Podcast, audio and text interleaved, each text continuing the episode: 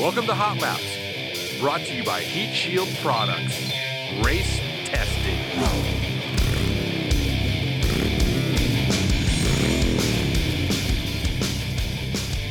Hey, welcome back to Hot Laps by Heat Shield Products. This is lap number 8, and I'm Chris. I'm the sales manager at Heat Shield Products. I'm Steve, the VP.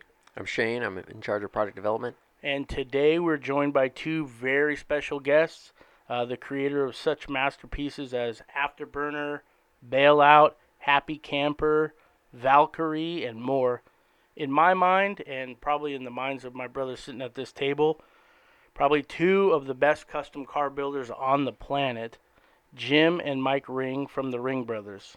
I'd agree with that, yeah, for sure. The thing I love about their cars is their, and no disrespect to any of these guys, because there's all these builders. The skill involved is way beyond. Yeah. I mean, there's lots of talent out there. There's tons of talent, yeah. But I mean, metalworking in me is just like. You know, I wish I could do it, but I no shot. But their cars always look like you could. I mean, they look beautiful. There's nothing wrong with them. It's just, man, you look like you could get into that car, like you could walk up to it, turn the key, and just go flog the wee out of the thing. You know what I mean? That's how they build it. And I remember the first time I want to say it's like 2007 or 2008. I don't know when that. Reactor Mustang was at SEMA, and that's when the first Ring I met was Mike, and I just remember walking over to him, and he was standing by the car, and it was like super cool because that was the first 67, I guess first fastback or first Mustang really where I saw somebody make those side scoops functional and cool. I mean, Carroll Shelby, obviously he had the vents in the old days going to the brakes and that kind of thing, but they made them look cool. It wasn't just like a hole with a vent. I mean, it was just super trick, and right then and there, I'm like, oh, wow. You know, I wish I could pay these guys to build a car for me, but, you know, not today. Maybe someday, but... Right. But anyway. Hot Laps. Special guest is on now.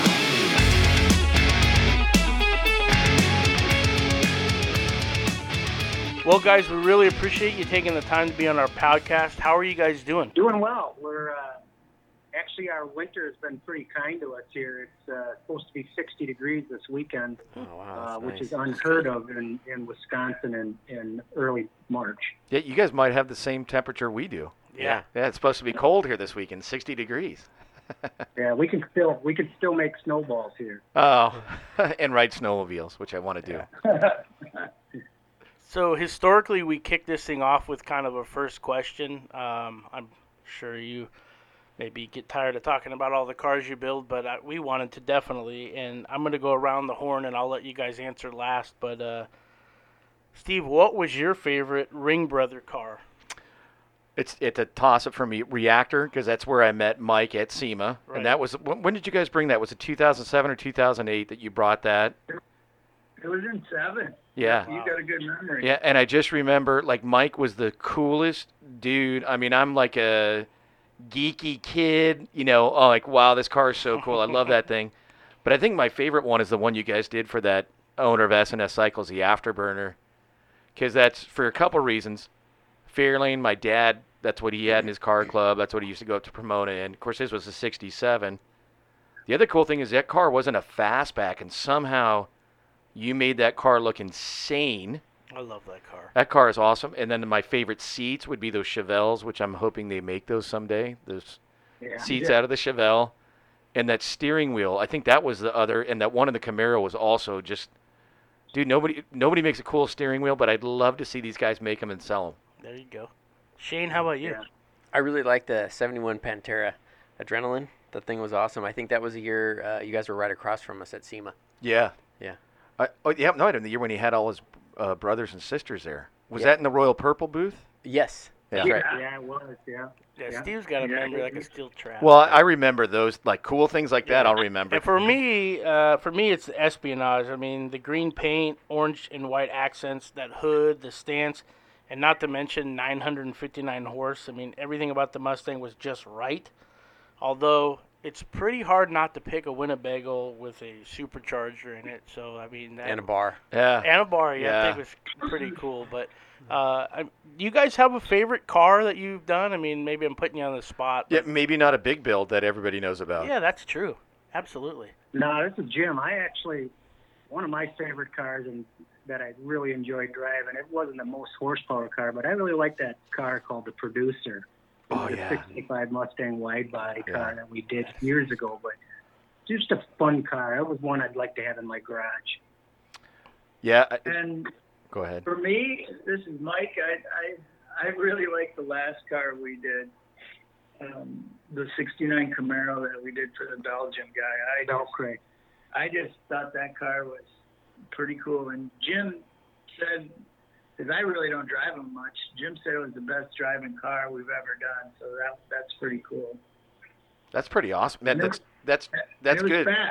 It was fast, and it stuck to the ground, right? Yeah, it all the weight was down low on that car because the whole car was carbon, and it just for some reason it felt right. Yeah. Yeah, I saw that car in person at SEMA, and and Battle the Builders winner too, by the way. Gosh. Yeah, that car's beautiful. Unbelievable. I missed SEMA this year, so I missed the car, but I've seen the pictures of it. It was pretty epic. Yeah, and the pictures don't do it justice. I mean, the color was like, but it had it was one of those cars you could spend a lot of time looking at it because there was so much in it, but yet it really looked 69. Yeah. I think that's true probably of all your cars. You know, I've seen like one or two of them a couple of times, and then anytime I've seen it, it seems like you notice something new. Mm-hmm. So like if we had one in the booth all week, I bet you we couldn't see every new little detail. You know, if I saw it like a month after SEMA, if it was in the booth all week, you'd probably see a couple things that you missed. Yeah. That's how much detail they put into their cars. It's insane. Yeah. They're all beautiful. Well, thanks. Yeah, we really try not to ruin. I mean, we've definitely done our damage over the years, but try to keep them recognizable for what they were and what people liked about them. I think, just personally, a lot of people really can ruin a car by the grill and the dash by just thinking they have to change it, mm-hmm. and a lot of times you don't have to mess with the cool part. You know, it's the little things. So but people like to do things just to change things. Like if they're going to build a spoiler, they're going to make sure you know they built the spoiler. Or they want you to know they built a hood or a front chin spoiler. Or, you know what I mean? Yeah. It's fun to do a lot and not really notice anything. Yeah. Mm-hmm. Yeah, I think you're right, because there's a reason why we like those cars, right? It's those lines, and they always, like those wide-body cars, you can't tell those are wide-body. Mm-hmm. Yeah. Like those Mustangs, you can't even tell unless, and I wouldn't have been able to tell until Jim told me what the secret was, what to look for, and I'm not going to tell anybody.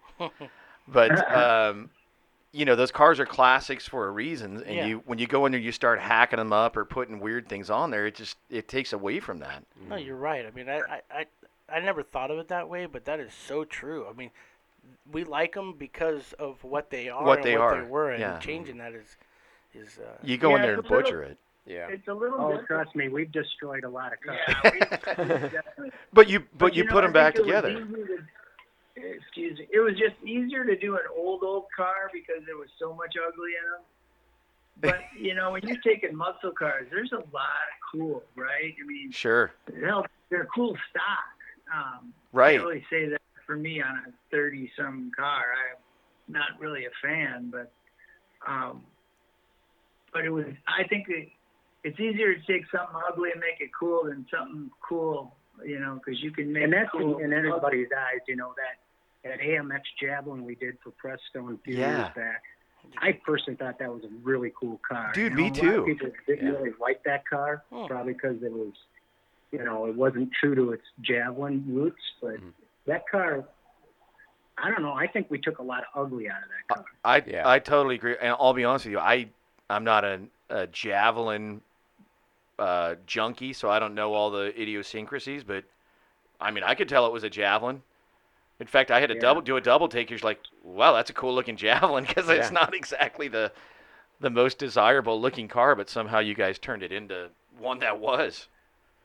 Yeah, I mean, the big thing we did on that was move them front tires ahead 6.5 inches, because it was so much overhang on those cars.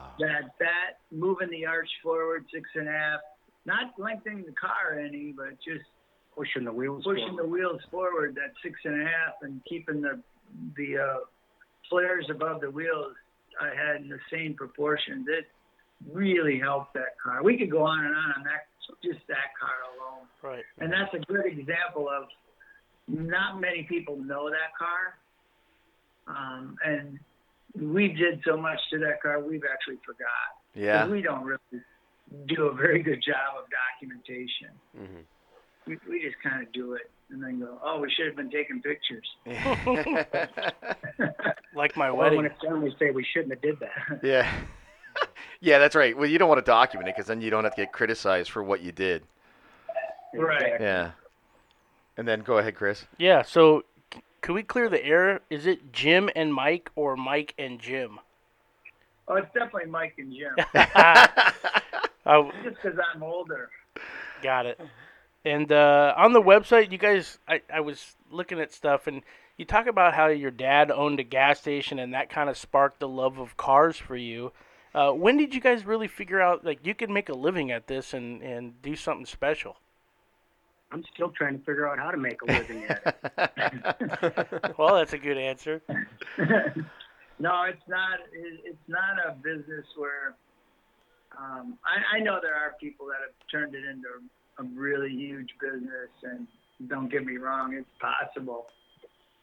You start getting up in age, you get a little bit, we're pretty conservative as far as going in debt to do what we do, and we've kind of paid the bills as we've gone, and it's amazing for us to even create what we have here. Mm-hmm. So with that, it's really cool, but it's not something we really planned on doing, or it's just, we did whatever it took to get here, whether it was painting, we still do local collision to, heck, we paint some weird stuff around here. That's pretty awesome. It just so happened the cars was things that Jim kind of wanted to do on the side, and that turned into a business, never imagining, because when it started out, it was us doing a car, and then obviously we had to sell it because we couldn't afford it, what we put in it. Right. Tried to recoup, and it was just strictly something we love to do. Yeah. And by you saying that, Reactor is pretty cool, because that's really our first car. That's our first car. And it kind of put us on the map. Your stepping stone. Yeah. The other thing I like, too, is when you guys talk about how it's not that there's a lot of parts. There's not that there's not a lot of parts available. There's just nothing, like, really cool available for these cars. And right. When you guys go in and you... The cool thing, too, is when you're building a car and you're making these custom parts, you see that there's a need for some of these, and then you'll start selling. I mean, some of them are one-offs for the cars, but, maybe like a steering wheel or a seat out of a Chevelle, just as another hint drop there. Anyway, but in fact, I have some really cool Ring Brothers parts for the Mustang that we're working on now, so I'm pretty stoked about that. Yeah. Yeah, I'm pretty stoked to see that car finally get done. But, man, you and me too. We got a lot of guys out there that buy parts that never finish anything. Yeah. I don't know if you're one of them or not. Well, it's been a dust stain for about 2 years. It was collecting dust, but it's finally going under the knife, and somebody's putting the Cortex suspension in it and that kind of thing. So, man, I hope the next time you guys come out to HRE, even if it's not painted, I want to be a Jim Ring and just put like a milk crate in there, not even a seat, and I'll just go drive the thing over and see you guys. Oh, there you go. Yeah, be careful. I've done that and ran into my mom's hot water heater. So. That's awesome. So another question. So have you guys ever started a car and then got maybe like halfway through and decided to scrap the idea? And if so, is there a pile of half-finished Ring Brothers cars behind the shop we can get our hands on? But seriously, there's a dumpster that gets changed down here about every month. So, but we don't want to be reminded. It's always full. Yeah. So I mean, seriously though, not everything works out. So, I mean, is there something in your mind you can remember that just from the start was just brutal and didn't work out? It was parts. It was never a complete, because we've always finished everything we've done and started. But I think the biggest thing over the years was probably dashes that we tore in and out of cars a lot. And I'll tell you what, technology is changing so fast that it's going to be exciting next 10 years, I think, for not only us, but for a lot of people. And I think it'll bring the young people back into it. And I'm excited. I think where he's going with that is that the idea of 3D printing a lot of the stuff and not hand dabbing and type dashes and interior components and literally having a physical part that fits absolutely perfect between the A-pillars and you know, everything really snaps together, bolts together, and it looks OE. And that's kind of the direction this is headed. You know, it's no more building all this stuff out of aluminum and shaping it and mudding it and, you know, covering it, and you're physically building as close to a perfect part as you can, and it all goes together and comes apart like it should. Yeah, that is cool. I never thought of it that way. Yeah, man. Sure. Well, that's the thing is, you know, they play off that they're these old guys. They don't know. Town. Yeah, but these guys are sharp as a knife, man. They're super sharp dudes, and they're always thinking ahead. Yeah, I mean, we have to hire the smart ones. Jim and I are. I don't know. We're slipping. Well, we're looking for some help out here. So if you guys, anybody wants to move back to Cheeseland and learn how to make snowman. Hey, let's do this. I'll meet you guys in the middle somewhere. Let's say I put up a building in Knoxville, and I can watch it, and we'll watch your guys machine parts there while I manage the new Heat Shield location over there. There you go. Yeah, there you go. I don't blame you for running out of where you're from. Yeah, I'll tell you that. Yeah. Well, if I run out of here, maybe one day I can save enough money to have you guys build a car for me. Yeah, of course, I just hope you don't get burned out by then. I want you to keep going. Right. That's got to take a lot out. Doesn't that take a lot out of you guys to do these cars? Does it? Is it like an emotional drain, or what's the big? I mean, obviously the physical labor, you can't dispute that, but what's the big mental, or is it mental, emotional? What is it? Is it dealing with the customer? It's all above, you know, it's being at the age you're at, you're definitely slowing down. It's worrying about your employees. It's worrying about, you know, your workload. It's worrying about your finances. It's just all of the above, you know. If, you know, I think if you want to make $1 million in this business, you should start with 5. Right. Yeah. Yeah. Yeah. I honestly, I think the worrying's a good thing, because I worry about who's going to build a lot cooler stuff than we're building, and that kind of drives me to want to make it cooler. Try to build something cooler than I even know somebody's building, because you know I've still got a flip phone and no email. Yeah, and that's amazing. And God bless you. What other people do or watch any of those shows. So, and I don't think Jim does either, honestly. So it's kind of fun to just do what comes out of you and not worry, but knowing we know that the talent is out there, and you're forgotten in a year. Right. Yeah. We unveiled that Camaro, which was seriously the biggest thing we've ever done as far as how much work. I mean, that car was 5 inches wider in the rear. We pulled the wheels that had an inch and a half, 3 inches wider in the front. I mean, it was crazy. Every part was machined. The only two parts that would fit on a stock Camaro on that car we had at SEMA is the door glass and the quarter glass. Mm. Wow.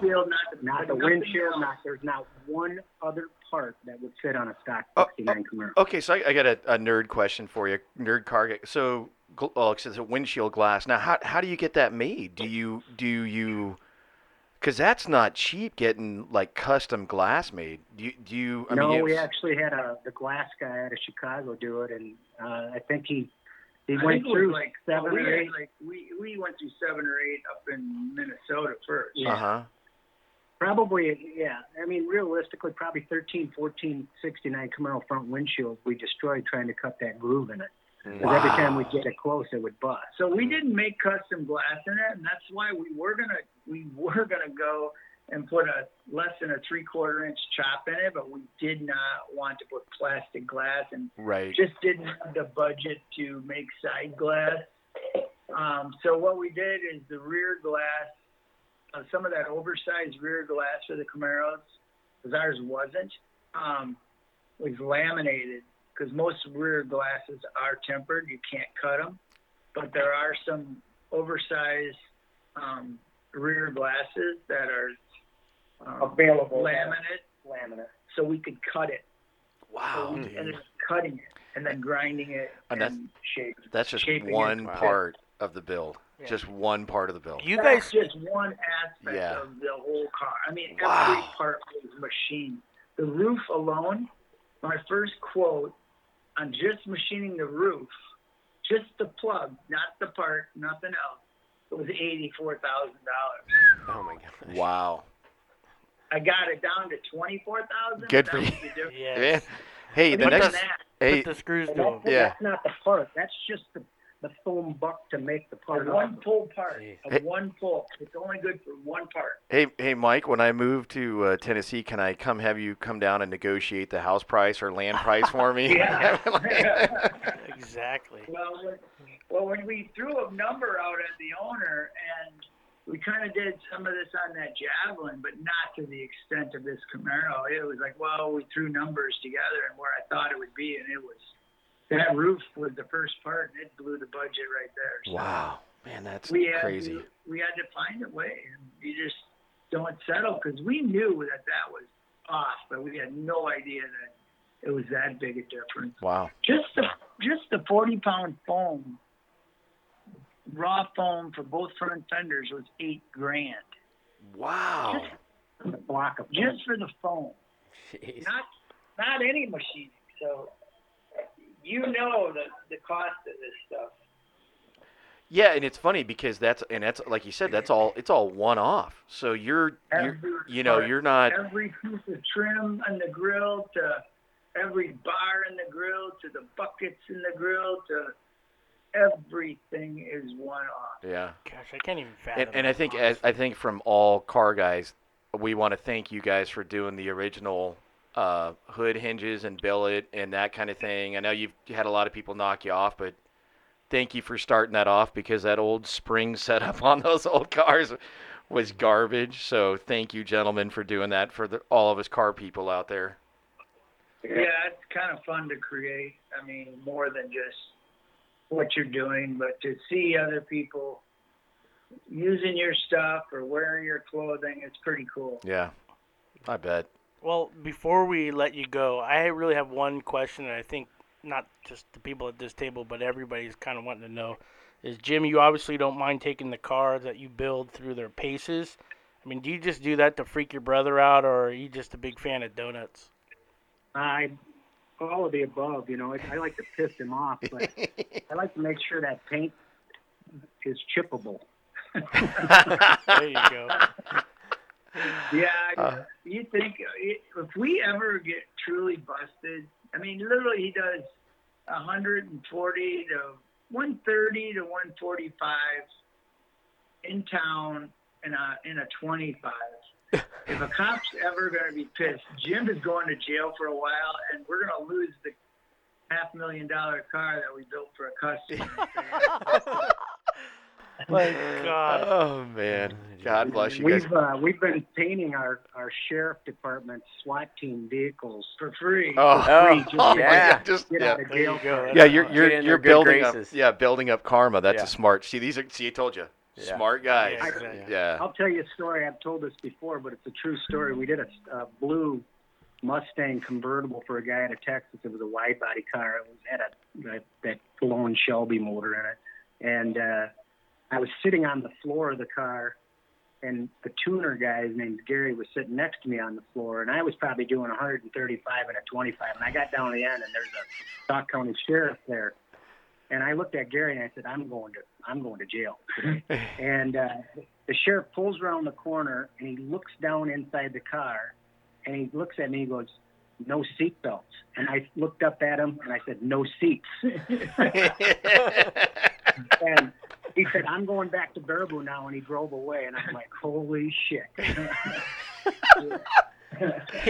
He did you a solid. Yeah, that's, yeah, well, that's, you guys built up your karma there. So good for you guys. That's great. Yeah. What goes around comes around. That's for sure. That's right.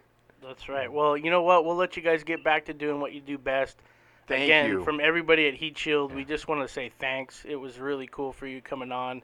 And keep doing what you're doing because, I mean, in my book, that's the best stuff I've ever seen. Like we were saying in the, the intro, dude. Every single one of your cars. And there's nothing wrong with people that want to have, like, a museum piece or anything like that. Yeah. Every single one of your cars, you looks like you could jump in and flog the wee out of the thing, and I love that. I mean, it's made to look pretty, and they are. They're gorgeous cars, but they're also meant to be driven, and that's why I like your build so much. Yeah, that's the key thing, you know. They're meant to be driven. Yeah. Yep. Thank you guys so much. We appreciate your time. We know you're busy. Welcome. Thanks for having us. Yep. You guys have an awesome day and a good weekend. Yeah, that's for sure. Yeah. All right, thank you. Products. Yeah, they're awesome. Appreciate it. Thank you, guys. Thank you.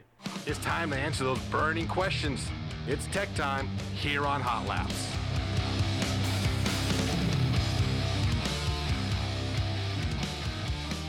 Steve, got a couple of questions for you and Shane today. One comes from a guy with an 81 Corvette. He's got a rear Y exhaust pipe. He said it came with three... basically sheet metal heat shields to protect the floor of his car. And he wanted to know, he's going to go with the armor. And if he wraps half of that, does he need to put the heat shields back on that came with the car? Is that necessary? I don't think I would either. I think I'd delete those. Yeah. Best thing to do would be just delete those and put sticky. If he feels like he needs to put another shield on there. Okay. Put a sticky shield up underneath the floor pan because it's a vet, so they're plastic fantastic, you know. That metal shield is just going to end up conducting heat up. Yeah. It depends. I don't know how it's bolted on. If they could, you always want to know, okay, is it bolted onto the exhaust? Then you definitely want to get rid of it. Sure. If it's bolted to the floor pan, in his case, I would just ditch it.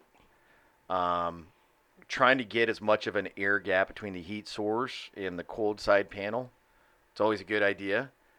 So a lot of times those factory quote-unquote heat shields are just plates of metal that bolt down and just conduct heat. So I would ditch it, and then if you wanted to add a shield, I'd add the sticky shield directly on the floor pan. Yeah, on the underside, yeah. Exactly. So attacking it from two different spots. Yeah. Two different spots, yeah. I mean, from the factory, obviously they recognized there was a problem with those cars, right? Because they put a heat shield on there. Yeah. A lot of times it's what happens when in like an OEM situation, a bean counter gets involved. And they just kind of say, hey, you got to use this material. So the engineers know they got to do something. But a lot of times it's not always the best solution. It's just done that way because they're trying to do something. But, you know, another thing too, 81, the technology has progressed. You know, light years since then. Yeah, so, sure. Is there any benefit to, say, double wrapping something or putting two layers of hot rod sleeve onto something? I would say 99.9% of the time, no. Okay. Yeah. If it's something where it's directly touching an exhaust, sure, maybe. Okay. Maybe doubling up there, but... man, if it's not directly touching anything, just make sure you got those ends sealed. That's the most important thing. Yeah, it doesn't come with the heat shrinks for nothing, right? Right. Yeah. That's right. Someone had a question about their fiberglass wrap. They said they wrapped their pipe multiple times, but it keeps flaking.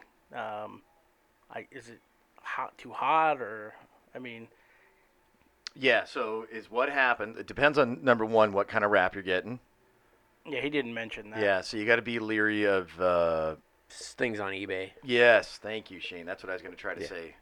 They usually originate from China. Yeah, and you just can't trust any of the stuff there. Number one, you can't trust it to do what it says it's going to do. Number two, there's a lot of health hazards with that stuff coming out of China. It might have corona. Yeah, yeah, not just coronavirus, but it could just be some bad fibers that you could get into your lungs and breathe in. So usually what happens, doesn't matter if it's like the lava, the basalt wraps or fiberglass wraps like that, when they start flaking and coming apart, essentially what's going on is your exhaust is too hot for what that wrap is rated for. Chemically, it starts to change. So insulation, like the textile insulation, is great when it's soft and flexible. That's how it's designed to function. Once you exceed that, it crystallizes and starts to flake apart, and then you get the mess that you get. So it needs to go with a higher temperature wrap, either like one of those muffler armor kits. Is it a muffler or a pipe? It was a pipe. Yeah. So like either the heat shield armor or the Inferno wrap. And you hate to. I hate to tell people that, but that is the truth. That's what you got to do. Mm-hmm. The Inferno wrap is just like double or triple what a fiberglass wrap is. The cool thing about that stuff is, though, you could run it like a turbocharged car. You could run it on the pipe and unwrap it. That's how awesome that wrap is. It doesn't look the prettiest. It isn't the cheapest, but man, it's the best for real high powered race engines, boost. If you're going to use a wrap, the Inferno wrap, it's the only one around. It's the only one around that'll take the heat. I don't care what any of those other guys are telling you. It's a bunch of garbage because those fibers just cannot take that kind of heat. Right. But and then also the same thing. It's a silica, so the Armor series, that's all silica based, and it can take that high heat too. Shane, you agree with that? I do agree. You're shaking your head over there, so I figured you are. I'm agreeing with everything. All right, very good. Well, that's well said. Good. Yeah. All right. Product showcase. This is one I think people know about, but we don't really touch too much on. And that is our Heat Shield Armor pipe kits. I want to know, I know you sit in your office and I hear, I got it, and, this is the next thing. And I know your mind works crazy, but you came up with a pretty cool idea here on something that we've already proven works, but you've made it easier. So can you just give us some kind of insights on temp rating, insulation procedures, maybe sizes, etc.? Can you paint it, that kind of stuff? Yeah, sizes, we're definitely going to add more, and we need to add the half-inch because that's something we haven't done yet, and that was on my to-do list, making a to-do list of new products to do this week, and that's going to be on there for sure. So the original armor was necessity is the mother of invention, so when the coconuts here in California passed that, DPF emissions garbage. Just remember a local trash company down at Miramar. They were using wrap on their trucks, and it was flaking off and couldn't take the heat from the DPF because it was just a much hotter exhaust. So Miramar Ford came to us and said, "Hey, what can you do?" That they're a heavy-duty truck, not like a Miramar Ford at that time was not. Still aren't. They do heavy. They do big trucks. They don't mess with the. It's not commercial. Like trucks like mine. Yeah, commercial, exactly. So we kind of had to come up with this on the fly. The hardest thing, there's better insulation out there, but the hardest part about it is how do you protect it? Because you have, needle blankets are used all over industrial. We've been using them, making them for years for industrial applications. So the trick is how do you protect it? And then how do you protect it in such a way that's easy for somebody to use? So we kind of had used the heat shield magic and bonded it essentially to aluminum. We chose aluminum because it's cheaper than stainless. It's still rugged, 1100 aluminum. It's highly corrosion resistant, very customizable, very easy to work with. It's a 4 mil thick, so it's not like when you cut it, you slice your hands. You don't need a pair of tin snips. There's a reason why we use that particular grade of aluminum. So the armor has been going great, and it was a great product for us. It's really great in the industrial market. For a lot of car guys, the trick is, how much of a gap do I leave on the pipe? And so basically what we're trying to do is take out all the guesswork for a person. Yeah. You just wire it up, and away you go. And, yes, you can paint it. Engine paint works great on there, and another nice thing about engine paint, there's a lot of different colors available. The thing that kind of amazed me the first time when Shane did that was, he had pre-cut his piece. This is before the pipe kit. This is like the old days when you're making your thing. And there was a header we did or whatever. I think so, yeah. It was from a BMW. That was for that Yost Autosports. That's who that was. Yeah. So another reason why it's good to work with race teams is you come up with cool things by working with race teams. Yeah.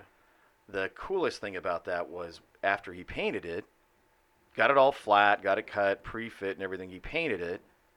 And I couldn't believe the paint didn't flake off when he was wrapping around the pipes. Mm-hmm. So I think it must be some kind of flex agent or something in the rattle can engine paint, because it's got to be able to expand. It's got to be able to get heat cycled. Yeah. Yeah. So it's got to be able to expand and contrast with the motor. Yeah. So, yeah, dude, it's just great. It's just so easy, dude. I mean, you don't want to get itchy. You don't want to sit there, jack the thing up, wrap it around, do all that crap, soak it, which we don't really advise soaking a wrap anyway. But you just slap it on and go. Yeah, I mean, for in most cases, you don't even have to take your pipe off. Yeah. Right? You know, I mean, we make kits for headers. We make kits for mufflers. And then the pipe kits. And the pipe kit's riveted on the side. Mm-hmm. Yeah. And then it comes with wire. So, it's all inclusive. Yeah. And it can be cut. I mean, I watched the video, Shane, of you It's almost like lacing a shoe with some wire. Yeah. Just a little bit easier because there's not as many laces. Yeah, exactly. And it already comes with the gap there. So I mean, that's all the guesswork's taken out. Exactly. So exactly. Get your size. It just makes it easier on everybody. Yeah. Sweet. All right. Well, that's it. Thank you for listening. Please drop us a review. And Steve, can you tell the people how to get in touch with us? Sure. It's heatshieldproducts.com. Shoot an email to podcast@heatshieldproducts.com. Any tech questions or guests you want to see or whatever, we'll do our best to try to get them on. And then social media is just @Heat Shield Products, YouTube, Instagram, Facebook, all of it. Mm-hmm. I think we even have a Pinterest account, but I don't know if anybody even monitors it. LinkedIn. Yeah, a LinkedIn too. Yeah, we got LinkedIn. Company page. Yep. Yeah, so and we also want to thank Jim and Mike Ring, or Mike and Jim Ring, for being a special guest on Hot Laps. If you haven't checked out their work, I mean, you're missing out, honestly. You can check them out on their website. It's ringbrothers.com. Their Instagram is Ring Brothers as well. And man, if you see one of their cars or you hear one of their cars is going to be at a show in your area, you should go check out their car. Yeah. Well, it's super cool. I agree with that. So anyway, thanks for listening. We'll see you next time. From everyone at Heat Shield Products, we thank you for listening to Hot Laps. Leave that review, subscribe, tell a friend, and most of all, stay cool. We'll see you next time, right here on Hot Laps.